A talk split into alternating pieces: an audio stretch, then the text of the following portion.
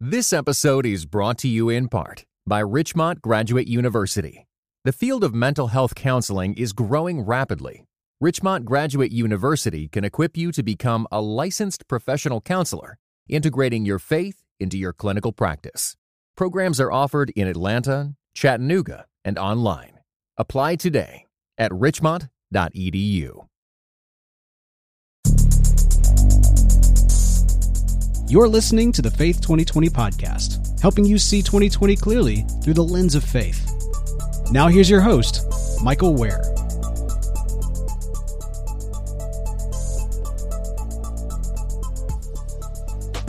This is the Faith 2020 podcast. I'm your host, Michael Wear, and it was so great last episode. And if you haven't had a chance to listen, would urge you to go back uh, where I provided sort of an overview of the state of the race. Uh, sort of typically, each episode provides a sort of window into the campaign, and we talk about sort of the latest that has happened on the campaign trail. Uh, I thought it was important to step back and kind of put everything all together and provide an overall snapshot of the race. Uh, and now we're ready to dive back in. We have an excellent guest this weekend and maybe my favorite conversation that's, that we've done on this podcast. Uh, and it's with Darren Sands, the outstanding reporter from BuzzFeed. I'll tell you a little bit more about him. You'll get to learn quite a bit about him uh, as we get to the interview. Uh, and actually, during our interview, we were able to touch on quite a bit of the major developments in the race. Uh, we talked about the fact that uh, uh, there was a, a shakeup on Kamala Harris's campaign. We talked about uh, the campaign team forming around Cory Booker and Elizabeth Warren, uh, the differences between the two candidates, uh, but also the the similarities. we talked about. Um, we talked about quite a bit that's happened over the last several weeks. And so I'm not going to do a big wind up on this episode because the interview is so rich. There have been a couple major developments that we didn't touch on in the interview that I do want to raise. Uh, number one is that we've seen Elizabeth Warren solidify herself as uh, really running neck and neck with Joe Biden. There are uh, now a series of national polls that show her uh, ahead of uh, Biden and in first place, and that's sort of echoed and, and uh, uh, joined by some state polls that show uh, the same. Now, Biden's still polling above 20 in just about every national poll. Some polls, like the Morning Consult poll, has the race looking different with Biden at around 32 and Warren a little bit further behind. But we can say now that given where polling is, uh, Elizabeth Warren is uh, really uh, definitely in second place, and and I think they're they're probably running neck and neck. Uh, I say that if it was just the national uh, sort of polls, uh, I'd be, uh, or just the state, I, would be a little more skeptical and give Biden the benefit of the doubt. The fact that you see both national and state polls sort of reflecting this is a real good indication that Warren isn't just uh, sort of uh, reaping the benefits of a strong ground game in New Hampshire, uh, or you know reaping the benefits of positive press on the national level. Really, a lot of things are working in her uh, in her favor. That said, uh, Warren, by virtue of not attacking any of the candidates, we've talked about this and how strategic this has been for her to stay out of the fray, and I think she has a profile where it's going to be difficult for fellow Democrats to attack her. Now, Republicans will always be able to attack her, socialist, whatever. For Democrats, it's going to be interesting to see how, uh, how folks try and ding, ding her up a little bit because so far she's been unscathed. And so I say that A, to be on the lookout for, you know, now she's, she's going to be in the spotlight, uh, on October 15th, uh, at the debate.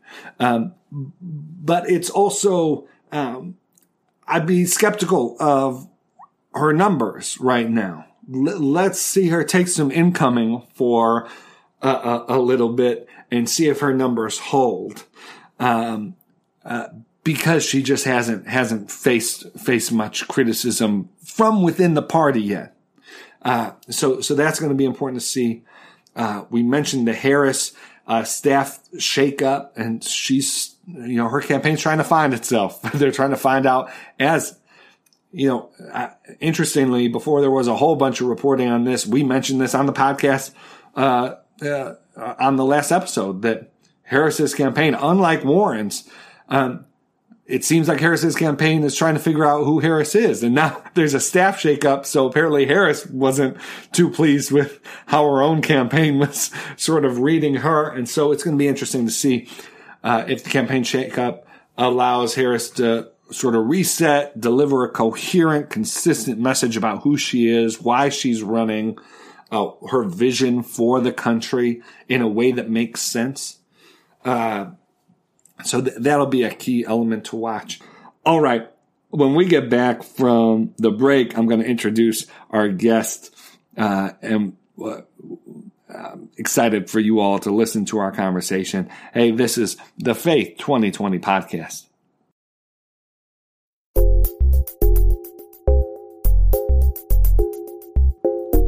All right, we're back. This is the Faith 2020 podcast, and I am excited to introduce you Darren Sands of BuzzFeed.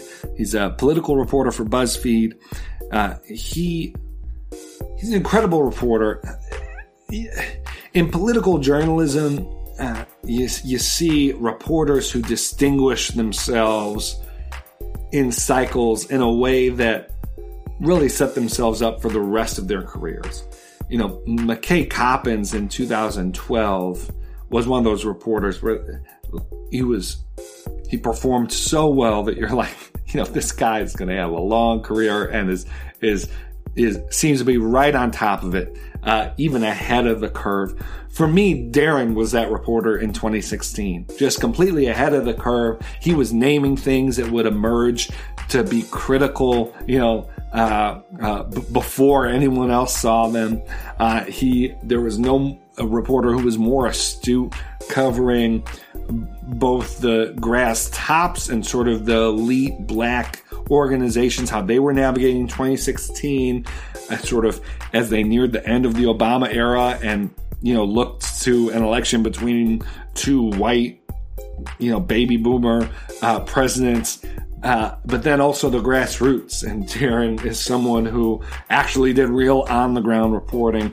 So I, I, have just had the greatest respect for him since uh, since 2015, 2016, where I uh, since then I've just been following his his work really closely. And now we're in the midst of a new cycle, and Darren's been doing incredible work in this one as well. I, would especially point you to his profile on uh, Cory Booker uh, uh, that that came out uh, at the beginning of September. Uh, he has some interesting reporting that will be coming out in the next several weeks. And Darren's really a reporter who a, lot of his pieces are looking through the prism of the idea that um, black voters have a spiritual, a more spiritual approach to politics um, than the average American voter.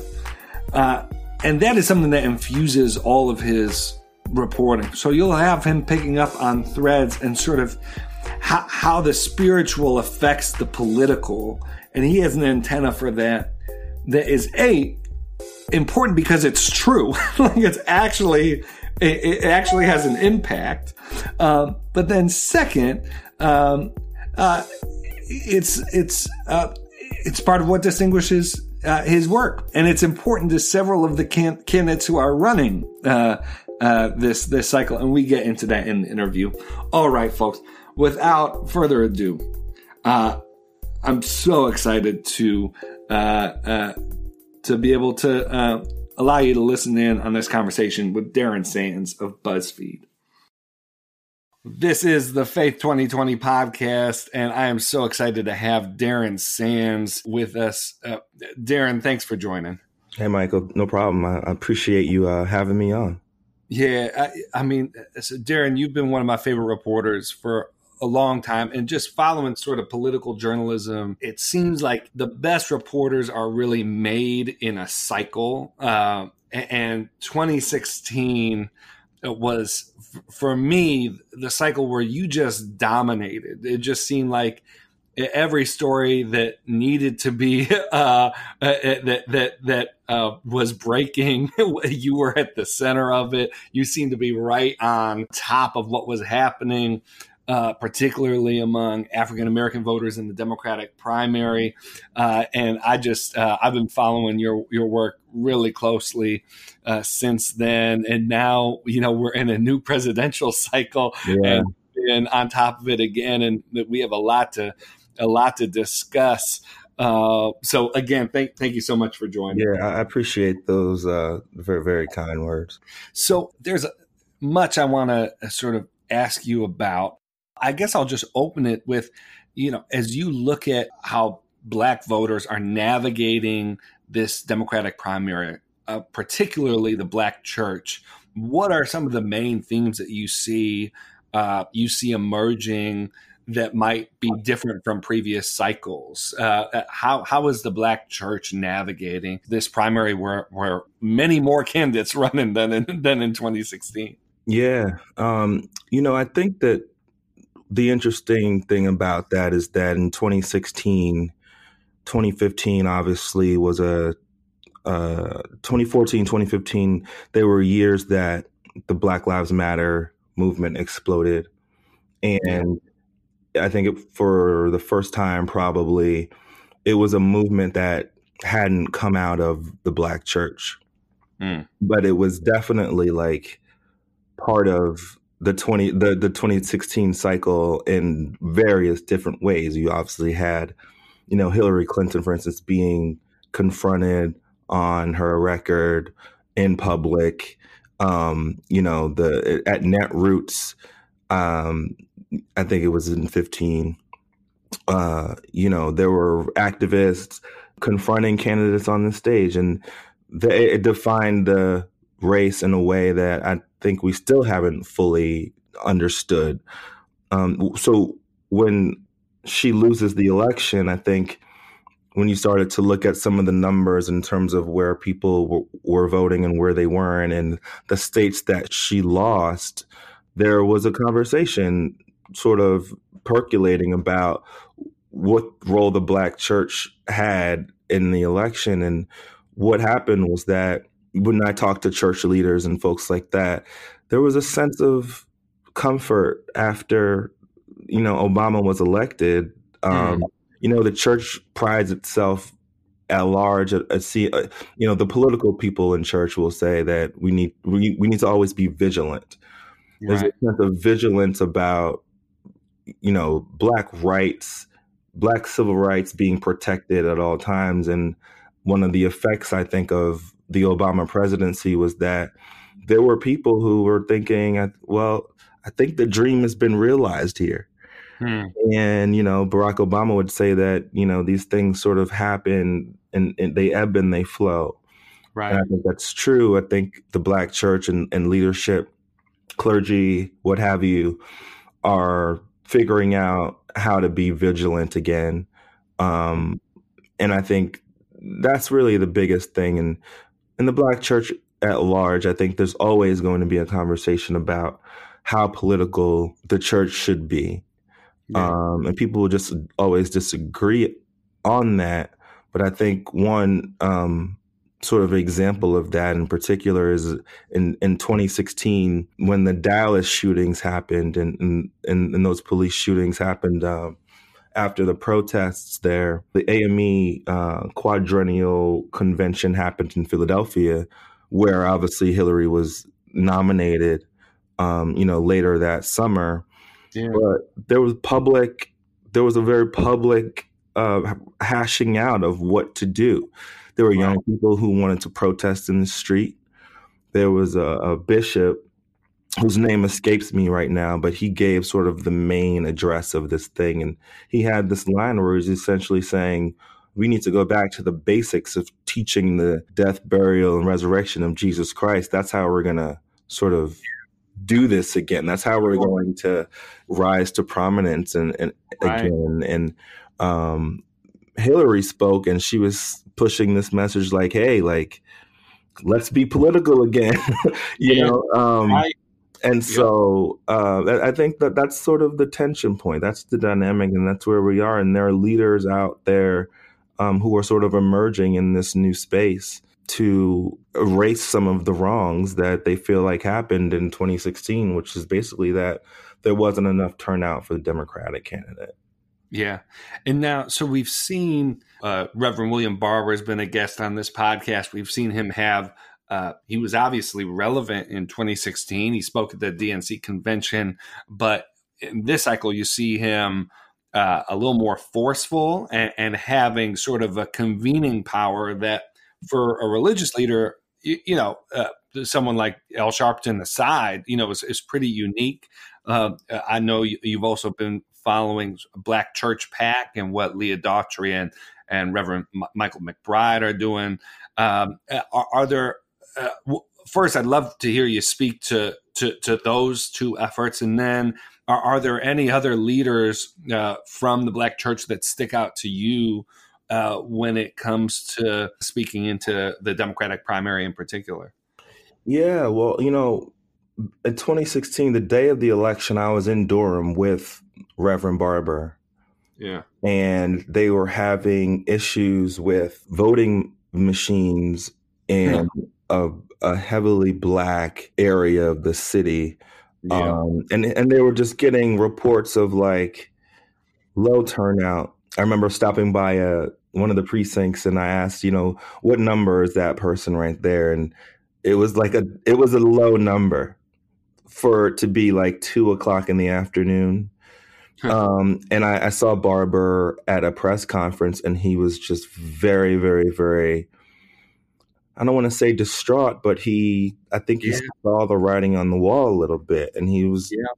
um, I think, what he's doing now, I think, is recognizing that they didn't. I don't know if they didn't have enough sort of. I don't know if there was enough done at the time, and I think he knew. Yeah, you know? sure. Like he, I think he just knew. Like from my conversations with him, and and obviously you've had him on, but I just feel like he knew that after that election that he wasn't going to let it happen again. Yeah. And so I just saw a very serious man. I think what's happening now is that people need to start paying attention to what he's doing hmm. because it's been the thing that the Democratic Party hadn't been able to figure out, which is essentially how do you bring people together who have common interests and yeah. how do you not make it be a political conversation mm. um, so i think i mean it's obviously very important work but it's not work that like democrats can necessarily do yeah that's going to happen like out of the dnc right right, right. Um, so i think he's he's gaining momentum like yeah he's he's a i think he's just a genius person yeah. Um, Literally, he was MacArthur a genius. Uh, yeah, yeah, yeah. I mean, he's just got a brilliant mind um, and a, a heart for not just people, but for unity. Yeah. Um, and so he's a very unique leader in that respect. I think Black Church PAC, in that same vein, um, they understand politics. Right. And especially, especially Leah uh, yeah. Daughtry, yeah. Um, obviously the the daughter of um, you know a, a, pastor in her own right, but also the, the the daughter of one of the heroes on uh, on, on civil rights and matters yeah. of uh, religion and, and so forth and so on. So I think it's been a struggle in part because so much in politics requires that you raise you know gobs and gobs of money yeah. And I think that in recent years has been where churches in particular have been a little bit wary about how to and you know, how do you drive people to the polls um you know and how do you create turnout? How do you do all of these things? How do you create momentum within the church when you know lots of people's gripes are well none of these people really come around until election time yeah, you know? right. Yeah. And I just think that like that type of organizing is probably long overdue. And I think what the Democratic Party needs to realize is that they need to be making those investments at the grassroots. But yeah. it all, again, really kind of goes back to having to remember what it was like in 2015 and 2016 in terms of how difficult it was to convince a mass of black people that Hillary Clinton's in danger. You yeah, know, right. like no yeah. one, no one. I would go to churches and they and they would say, you know, this is going to be a cakewalk. Yeah, and yeah. I think there was a lot, just a lot of people shocked, and it changed the urgency. I think of just a lot of folks. Yeah. Uh, now on the campaign side, uh, are there campaigns that have impressed you so far or that you think are making significant investment uh, in South Carolina, but also, you know, it, uh, across the country and other sort of Super Tuesday and earlier, you know, primary states? Or do you think that there's a lot of work left to be done in order to be ready for February? Yeah, I think there's lots of work being done. You know, um, I think part of what's happening now in South Carolina is you you're hearing in particular, South Carolina in particular, is to start there, is um, you're hearing a lot of people start to put in place organizing and basically publicizing that there's going to there's an election here. Right. Yeah. You know what I mean? Like it's kind of like a simple thing to say, but um, for for the people that they need to turn out in order to win in, in a general election, those are the folks that work in fast food or they're in between jobs or they're just trying to take care of grandma. And, and, and you, you sort of learn when you knock on doors that a lot of people don't feel that right. policy and the democratic party position and things like that or you know the fact that trump called the ukrainian president to basically try and get dirt on as one of his political opponent's kids. It's like that doesn't affect people's everyday lives. Right. And I think that part of what's happening at the grassroots level is that they are beginning to articulate um, uh, a pitch to these voters that these things do matter. Um, and and it's a different way that you have to message uh, that.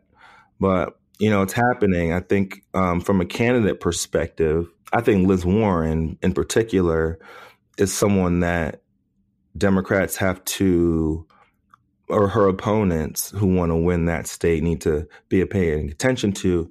And I think that from my conversations with voters, it's about her sort of style as a teacher. It sounds like a sermon. You know what I mean? Like she sounds like she's giving a presentation in a simple way that's got a message about uh, it's got a vision yeah.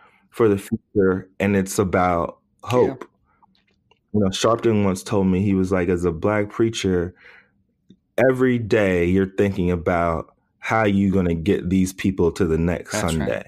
yeah and that's just selling hope um, making sure they're hopeful making sure they're that whatever the vision is that they are part of it, that they're important, that um, they're going to be okay. And I think that there, she gave one address in South Carolina that had people coming out saying, "Well, I really yeah. like her," and I've I've spoken to people that I just know who've been like, you know, black women, older, middle aged, like, I think I, you know, I like what she's yeah. saying, uh, and I really do think a lot of that is just connected to her ability to she obviously she's she's a teacher, yeah. right? And she says like I've never wanted to be, I've never thought I want to be president. I was happy being a teacher, but when she starts to get into that lesson, people perk up, and and uh, that's definitely something that has been like that's something that like comes out of the black church. Yes.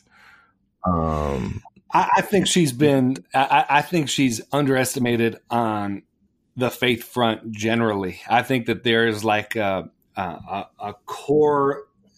Her entire career has been sort of values driven and deeply rooted in sort of the idea that you know a family should be economically supported. Uh, uh, in a way that's not atomized. You know, like she doesn't. Uh, she she seems to understand the importance of community and family in a way that some of the other candidates it's just not as much of a part of their economic message. And like you said, you just hear her talk and you go, this is someone who knows why they're running for president. you know, like this right. is this is someone who who isn't concocting their their their reason as they go along. This is someone who has a vision for uh, for American public policy and American life. Uh, another candidate, uh, Darren, that uh, unlike Warren, I mean Warren has popped. Uh, you know, she's she's leading in a bunch of the national polls now, leading in some of the states.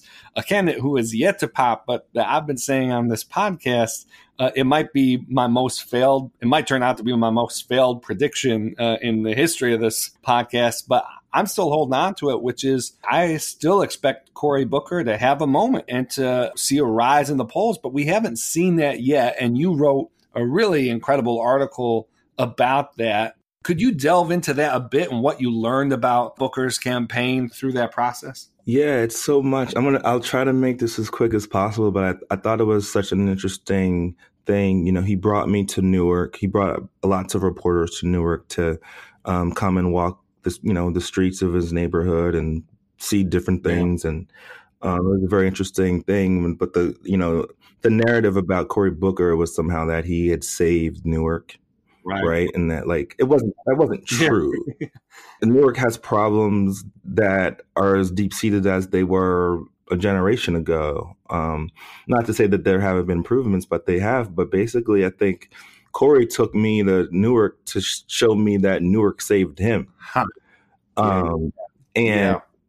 I just thought that that was such a reference mm. point for me in terms of how the civil rights movement, uh, and this is what he says a lot too. They what they tried to give the next generation, which is you know his his parents were you know involved in the sit-ins and march and such and things like that and he talks about that but they really did try to impart to their young people that you have a debt to pay like you have to be in the fight this is the thing i have a next door neighbor who um, talks about that you know who was involved you know with the sit-ins and things like that and they really tried to impart that that was the most noble thing that you could be a part mm-hmm. of is a struggle for equality. And so he's kind of taken that um, with this idea that the people of Newark saved him and tried to create a campaign that was about sort of, you know, quote, to use the Biden phrase, sort of to,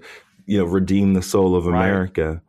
And I think that his understanding of the faith community, his ability really just to give a really good sermon in particular yep. and also just his understanding of one of the key points and I, am interested in getting your thoughts on this too because i i tried to really talk about this in a lot of the tweets i did yeah. about the story but you know the black church understood and there were like theologians and people who were talking a lot about this in the you know 20s and 30s and so forth and so on. But it was this idea, and this is how King was, this is how Martin Luther King was essentially taught, which is that Jesus has a message for, you know, the quote unquote disinherited, right. which is how Howard Thurman would That's say, exactly right? right. Like, yep.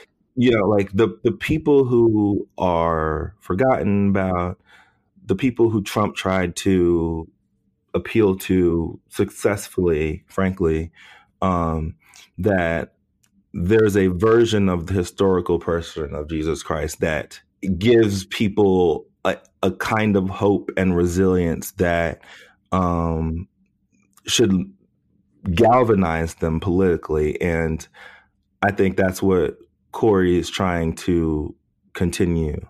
Um, and I, I am, I'm kind of with you. Like when I talked to his mom for the story, she told me this story and it didn't make the story. So this is, you know, this is for yeah, the podcast. Yeah, but um, you know, she was like, I was like, what are you proudest of with your son?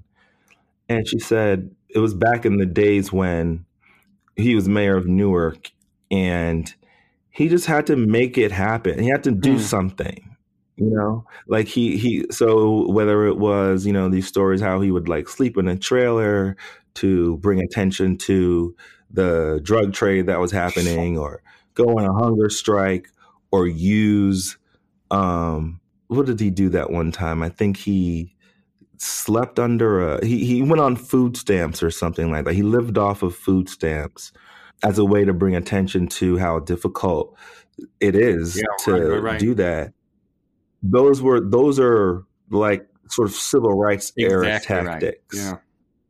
and that even now i feel like he's also doing sort of the same things in terms of his campaigning so i think he's the most unique com- campaigner and i'm just of the mind that that sort of um campaigning can't ever really be counted Yeah. out Yeah. you know um it's just it's it's just unique and i think it speaks to people in a way that other kinds of campaigning and just won't do and he just won't he won't go away you know like he's right. good at like staying alive um and i just think that speaks so poignantly to a large part of the the voting demographic now i don't know how much success he's going to have but i'm i don't know i was curious like your thoughts on on that too in terms of the role of the role that that tradition of the gospel speaking to sort of the disinherited of the earth um has is going to have on this whole process I, I think it's tremendously powerful. Um, so, so uh, for, for those who don't know, Darren's referring to well, quite a bit. But Howard Thurman has a book, Jesus and the Disinherited, that I've lifted up as one of the theological keys to our political moment right now. So, would would urge folks to check that out. It influenced King greatly. It sounds like it's influenced Booker, and I did hear a, a bit of Thurman in Booker's talk at Mother Emanuel, and, and Mhm. so uh, so Darren, I do think that's important. I do think his not just his history of speaking to and from the Black Church, but his policy history with the faith community broadly, I think gives him something that, that, that makes him an acceptable candidate to bridge all the different divides in the Democratic Party in a way that, like a Buttigieg or a Beto or even you know uh, Harris doesn't necessarily have uh, Booker on immigration, on criminal justice reform, on of the issues that are important to broad swaths of the faith community. Booker kind of engaged them head on. I mean, I can't tell you how many different calls I've been on uh, uh, of Booker sort of intentionally engaging not just with religious leaders, which is really important, but uh, getting to the grass tops. And so I think that's a that's a big advantage for him. I have always thought that Booker has a bit of a hurdle with black with sort of the black church voters in, in the sense that he's so ecumenical. uh, and he's Mm. so and you know this reporting on him you know he'll quote jesus but then he'll he'll quote uh buddha he'll quote from the torah Right. uh, and so he's rooted in the black church tradition, but he's also done quite a bit of religious exploring that is, uh, in some ways, admirable, but in, but in other ways, just makes a I think sometimes a bit of a disconnect um, when he's just talking about a whole bunch of different religions. So, uh, you- I, so I, I think that that has been that has been kind of a, uh, kind of a hurdle for him, but. I, I do think, you know, if we start to see, if we get to February and Super Tuesday and there's not a clear nominee and Booker's been able to hang in there, you do get the sense that, again, unlike so many of the other candidates, you could get the sense that Booker would be acceptable to more of the party than just about anybody else. And so, um, and, and then I just say he has a great team behind him. Uh, his campaign manager is Yeah, yeah. To me, a Booker who's on his team is out of this world. He has hired.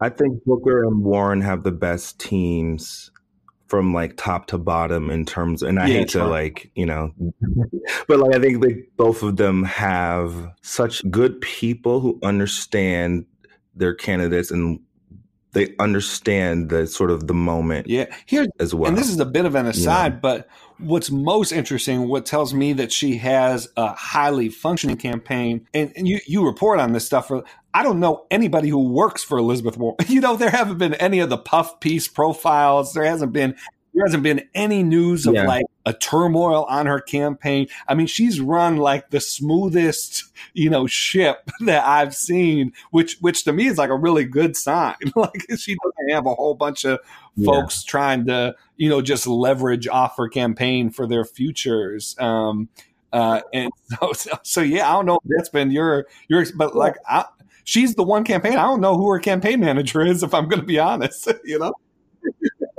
right yeah i don't think i know either it's you know to me and like we're and i just thought about this but the there's there seems to be an interesting parallel between booker and warren and to me it's that there were a lot of people like very recently obviously we're dealing with impeachment but there are a lot of people who were saying like now we've reached the point where we need to Mm. start to do something and you know reporting the the booker story out it was like he immediately had seemed to pivot to this idea that we are we are in a different time zone now that Trump has been elected. Like this is we, we are in a desperate and urgent situation, and it seems like both of their campaigns established uh, an ethos that was not related to what like Trump rea- it's not a reactive thing to Trump.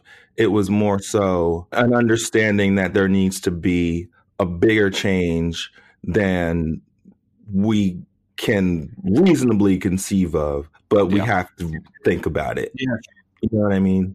Like Cory's been like he was in New Hampshire and I was with him and someone said, "What's your number one issue?" And he said, "You know, I get this question all the time and and it's I think it's our we need we need to bring back our ability to work Yeah. together to bring about change. And people, she was expecting him to say gun control or say something like that, but just a broad approach to the idea of an election and sort of staking it on that. Um, yeah, obviously a risk and they haven't seen the sort of p- performance in the polls that they've wanted to but um just the big idea of it is Yeah. uh and, and for Warren's campaign too I think it's just very um it's different and yeah. Cory, you know Cory talks about this. Yeah, Cory talks about this idea. Uh, uh, he calls it civic grace, and I just think that's just so right so so needed. But there, there's also like, is is that you know I, I'm someone who who thinks those are the kinds of themes that like that's my read on this moment is is you know consonant with that. It just it seems like it, it, we'll see if it's a shiny enough object for folks. One more campaign to ask you about. Um, so I really have two more questions for you, and uh, the the first is just. Um, just to talk about one more campaign, and that's uh, Kamala Harris's campaign. She ha- had seemed like she Mhm. had some, at least to me, uh, there was a point where I thought, well, now you know we have a four person, uh, you know, first tier, and that's how it is. And then we saw a precipitous decline that is now persistent. Do you do you think she has? She, she clearly has been, you know, raising significant money. Um, so she's not going to have to drop out for lack of, of funds. Um, but do you do you see a pathway back for her, or do you think that this is now about sort of positioning herself for a for a future run?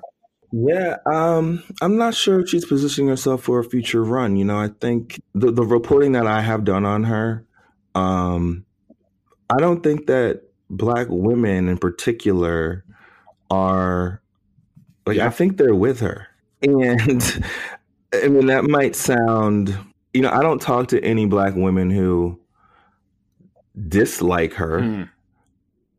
Um, I think whatever's happening in the polls, I mean, are, are they polling black women in Iowa? Like, I don't, I don't know. But at the end of the day, you get to Super Tuesday, you're gonna, they're gonna get in the voting booth and they're gonna make a decision about who to vote for, and that there's gonna be a black woman on the ballot. You know what I mean? Like again, I don't know that you can necessarily counter out. I just know that the opportunity to vote for a black woman on a presidential ballot yeah it, like it doesn't happen all Right, the time right, yeah. like i think that like barack obama's that, that that whole experience was there was a lot of people who were they were very upset because they felt like they didn't want to vote for him because that they, that he was going to somehow be destroyed right, Yeah. in, in mind or body and, and that was a very real thing people sort of sometimes i think forget about but it was also i think a switch kind of flipped when they when people began to realize well we have an, a historic opportunity here Hmm. and i think there's no amount of polling or you know focus groups or Yeah. whatever that is going it can compare to the power and the meaning of masses of black women who drive the democratic party eh, in terms of support and vote the most and are the most loyal that when they get in that booth i don't see them uh, choosing one of them like do you know what i mean like it's crazy Yeah, like if, Um, if she if she if she gets to Super Tuesday a legitimate option, then it's hard to imagine uh, her not getting significant support Right. among. Uh, I, I think that the issue for her is the way things are right now, and you know it's October, so you know, but uh, uh, right now it's a it's imaginable that she would not finish top two in Iowa, New Hampshire, or South Carolina. Uh, Mhm. and at that point, it, it's how much pressure do her donors put on her to drop out? How, how much uh, sort of just uh, like is she able to stay in that long? Even aside from money, but just the pressure and the party. Uh, you, you know, if if we have a, a Biden Bernie sort of uh, contest looming or something like that, and I, I think that'll be the real test. Like, can she break into the the the top two or finish top three in Iowa, New Hampshire, Nevada, or South Carolina in a way that would justify her, you know, staying until Super Tuesday. I, I think that's going to be a real challenge. But I mean, she's been to to me, and I've said this on the podcast before, but but not to you. You know, looking an, a year and a half out from this race, two years out. You know, I looked at what she was doing and thought, you know, this is someone who is the most strategically minded in the field. I mean, just everything right. Um, and you know, we're, we're going to have to see what, what that adds up to. Um, that's that's yeah helpful insight there. I agree, and and and the, the the the last thing I'd say about that is just that you know she's going through a a process of trying to figure out who she is as a candidate. Yeah. trying to figure out what her message is. There obviously there's been a campaign shakeup that's been like well documented. Yep. Um, at the end of the day, black people in particular, they love you when you've been through something. Hmm. You know what I mean? And like she's reluctant in a way because she talks about this sometimes she doesn't like to talk about herself. Right. And that's just, you know, that's from her mom and their upbringing like I was explaining this to a, another um, you know, South Asian reporter and he's like, "Yeah, you're right." Like that's how my parents are. They taught me like you don't talk about yourself. You just go out and do it.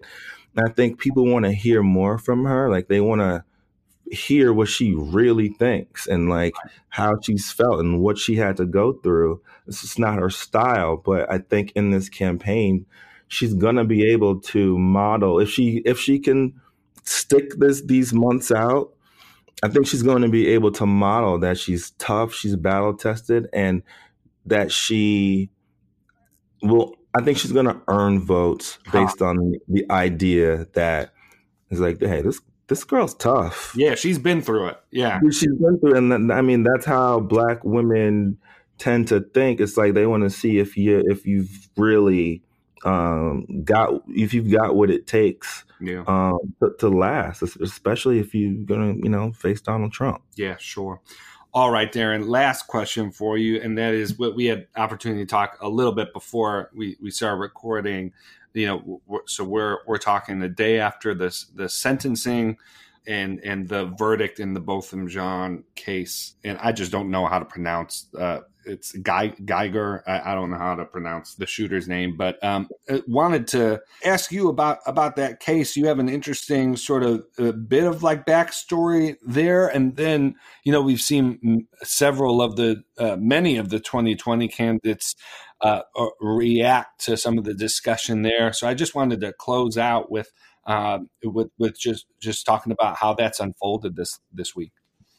Yeah, I have a little bit of a unique perspective. Um, the church I attended when I lived in New York, um, they have ties to the young man before he moved to Dallas. There's there's actually videos of him out there. He was a singer, and so yeah, he would yeah, I've seen them. Sing, sing a lot of those familiar songs um, from the, from our, um, our, our our sort of faith background, the Church of Christ, and it was a it was it it was tough. It was just a tough thing. And sort of being familiar with the family and knowing sort of how the church folks think about these kinds of things i thought it was a this is such a powerful moment for his brother to go and hug the um, to hug the uh, you know ex officer yeah who shot her brother but it, it also wasn't surprising because that's how that's how it is i think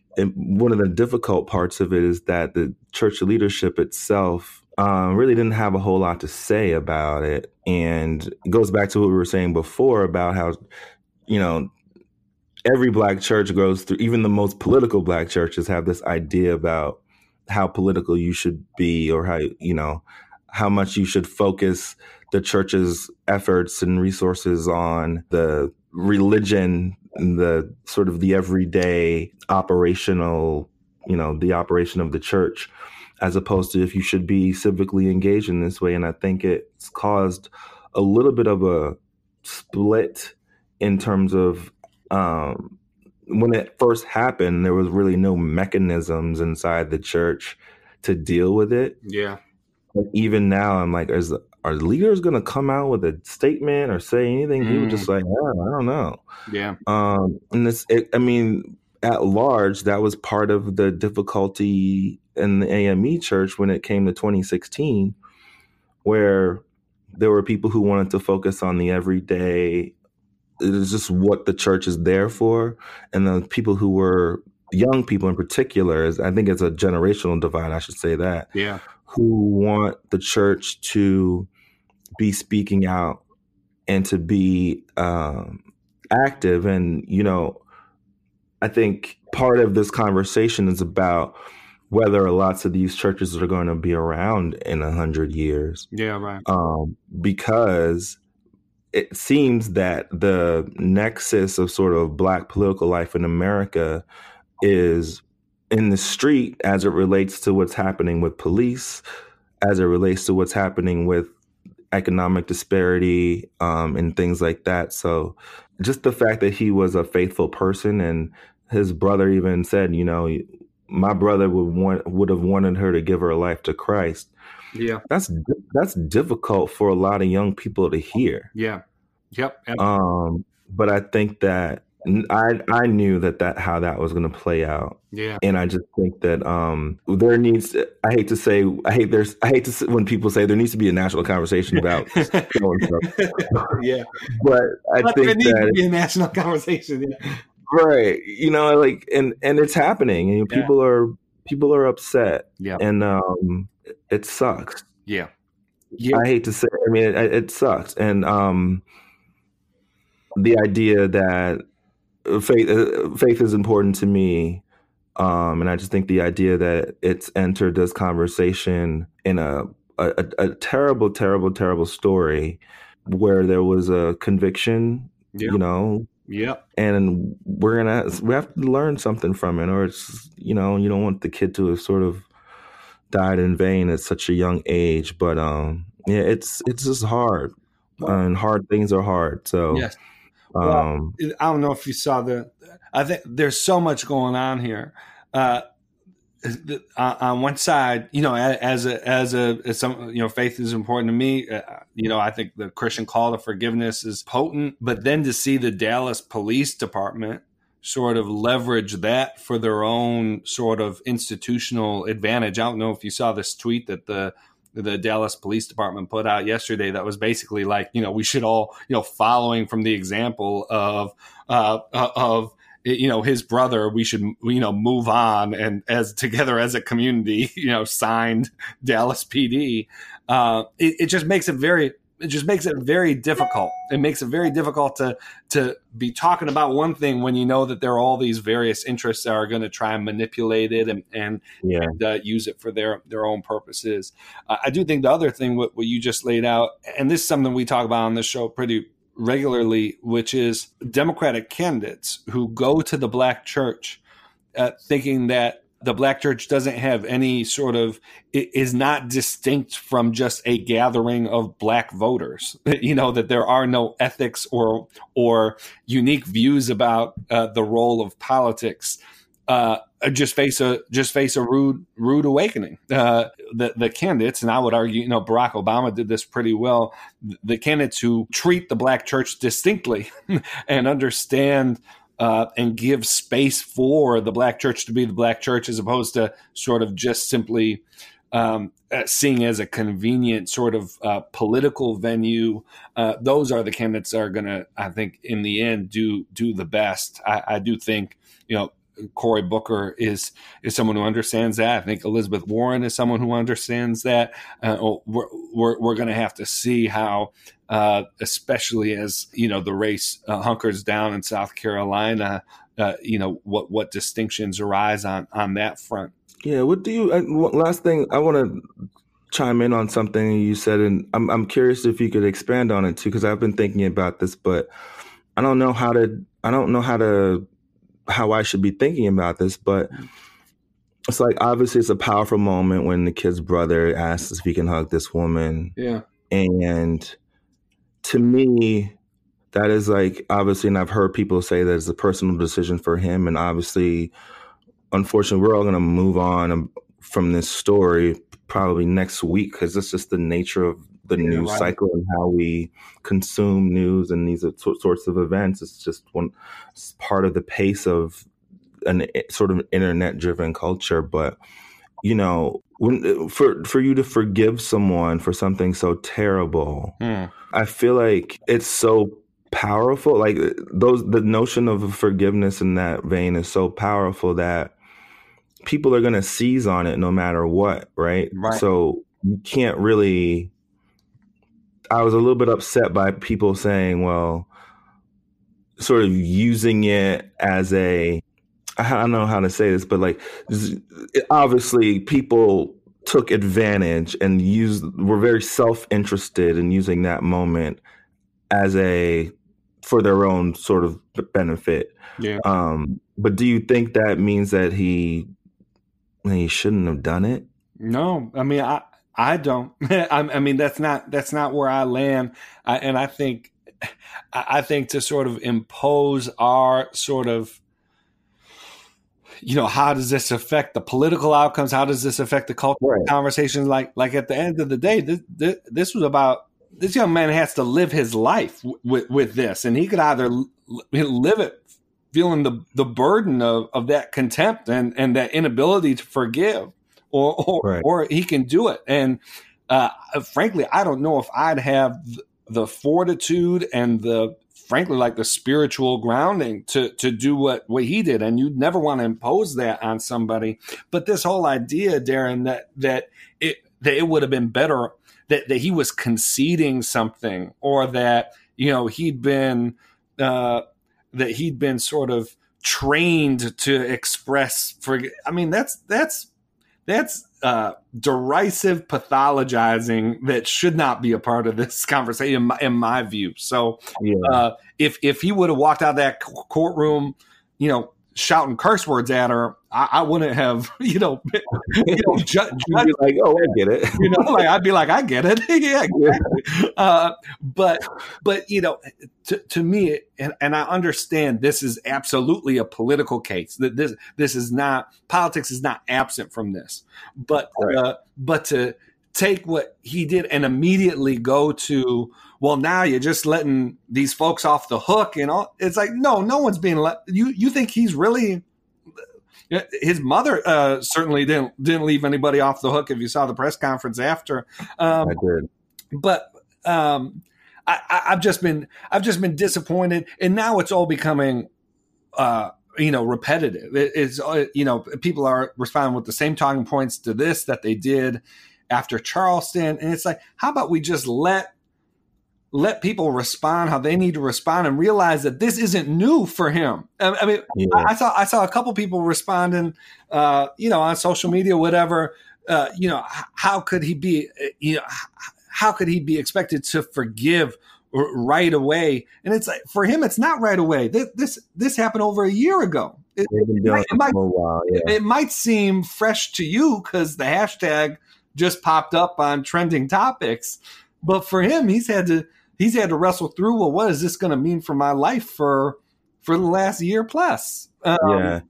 It's difficult to live with anger. Yes, and this is, I mean, just to take it back to Thurman. So Thurman in in Jesus and the Disinherited has this chapter on hate, and he he talks about. Uh, I'm not going to get the the um, the story exactly right, but but he was watching uh, two um, young black girls on the street, and a, a, a white person walked by, and one of the black girls said to another uh, something like, you know, I, I wish I wish he just fall down and crack his crack his head over the pavement. Uh, I'd like I'd love to see him crack his head over the pavement. And, and and Thurman said, you know what what kind of horror house, like what kind of what kind of nightmarish conditions uh, lead two precious little girls to to uh, to uh, express contempt for someone in that way. And Mhm. he, he of course goes on to describe like like exactly what those nightmarish conditions were. And he's not he's not berating too but but he does say like that is a corrosive force on the heart that doesn't really hurt the white guy walking down the street but it's going to be a pall over these young girls lives if they don't find a way to deal with it and come to terms with come to terms with it. So I mean, that's just it, it's it's one of the hardest things in, in life to deal with for those who have suffered, for those who have things to forgive, for those who, you know, for whom bitterness feels like the just thing and like the right. thing. Um, but I, and I, I think too, just that like uh, uh, hearing you talk, I'm, I agree with every word that you said, and I just think that even I- you know, I always try to go back to just the example of Jesus, right? And it's like if you believe in that, whatever, if you believe in Jesus Christ, you believe in Christianity, like whatever, but what happened in that period of time mm, it was so powerful that it made a lot of people upset. yeah, right. Yes, just, that's just the nature of that's right. Yeah, forgiveness. It's the nature of grace. It's the nature of um, forgiving someone who's unforgivable. that's right. The nature of just it's difficult, Yeah, and like when that's why yeah, right.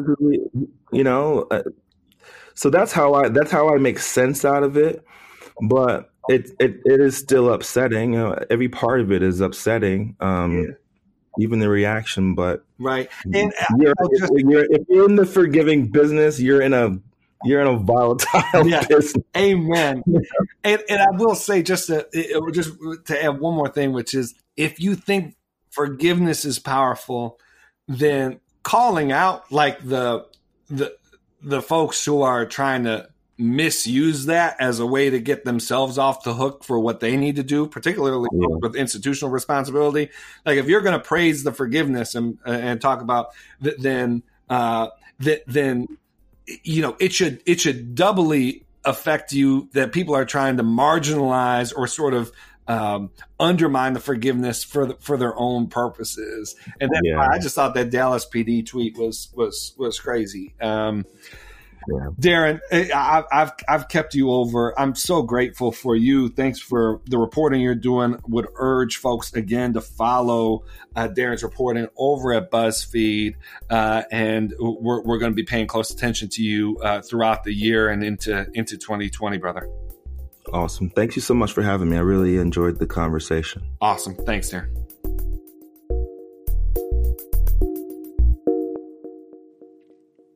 All right. Wasn't that just a, a great interview? It was uh, so many things that made me think and reconsider, uh, especially. Yeah, I'm so glad y'all got to hear that part of our conversation about the Harris campaign.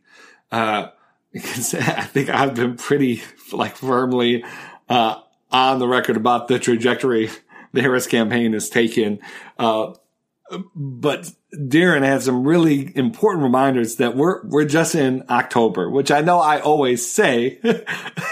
uh, it was important for me to to hear someone else say it and remember that we have we have months to go before before voting.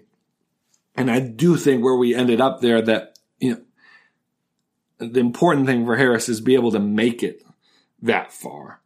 Uh, and so that that was a tremendously interesting exchange. And then uh, Darren's insight into the tension in the black church that uh, uh, between sort of how how political uh, should the church get, and the fact that that's a discussion. Um, and the fact that Democratic politicians, I think, are less aware of the fact that that is a discussion than they have been. Um, because instead of looking to the church for cues about black voters, several of the candidates seem to be taking the cues about black voters that they're getting from elsewhere and sort of imposing them on the black church. And that's just going to be a big distinction in this primary. And I think Darren's observation that there's a generational element here is critical because uh, it, it's not clear to me uh, that there's going to be a there there might be a point in which I don't think we're there yet, but there's going to be a point at which Democratic candidates will uh, who take their cues from the black church will be less in tune with the with the general black voter. I just don't think we're there yet. And I think we're going to see that unfold in South Carolina. And I'm thrilled that there are reporters like Darren who are attuned to these issues, who are doing actual reporting. Uh, we, we, we had a little conversation, uh, after we finished recording about distinctions between the black church. Uh, I mean, we, we talked in the interview about the black church and it's a, it's a, you know, a way to open up the conversation. Uh, but uh, Darren's doing work that will, uh, make clear that the black church is not a monolith and to then take that appreciation into the political realm and, and help us, uh, see the various slices of the black church that a Democratic candidate has to be able to appeal to in order to be successful. Uh, and so I'm just, I'm just so glad we had Darren on the show. We might have to have him back once, uh, uh, once we get deeper into this primary and, and as a general, uh, heats up. Uh, uh, he, he did a lot of reporting around voting rights and black turnout, turnout for the general in 2016. I know he's going to be following that closely. So again, thank you, Darren, for being on. All right, folks, that's the end of this episode. Uh, next episode will be uh, providing analysis and catching you up after the next presidential debate on October 15th. So until then, this is Michael Wear, your host. You've been listening to the Faith 2020 podcast. Faith 2020 is produced by Podesteri Studios and brought to you by the AND Campaign.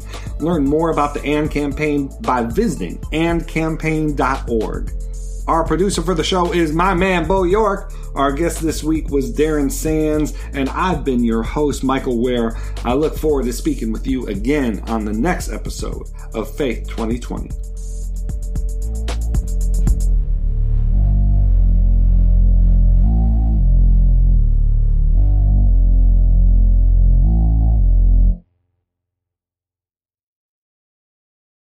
This episode was brought to you in part by the Table Podcast at Dallas Theological Seminary. Listen to rotating hosts discuss issues of God and culture to demonstrate theology's relevance in everyday life. Find it on your podcast app. For videos and more, visit dts.edu/podcast.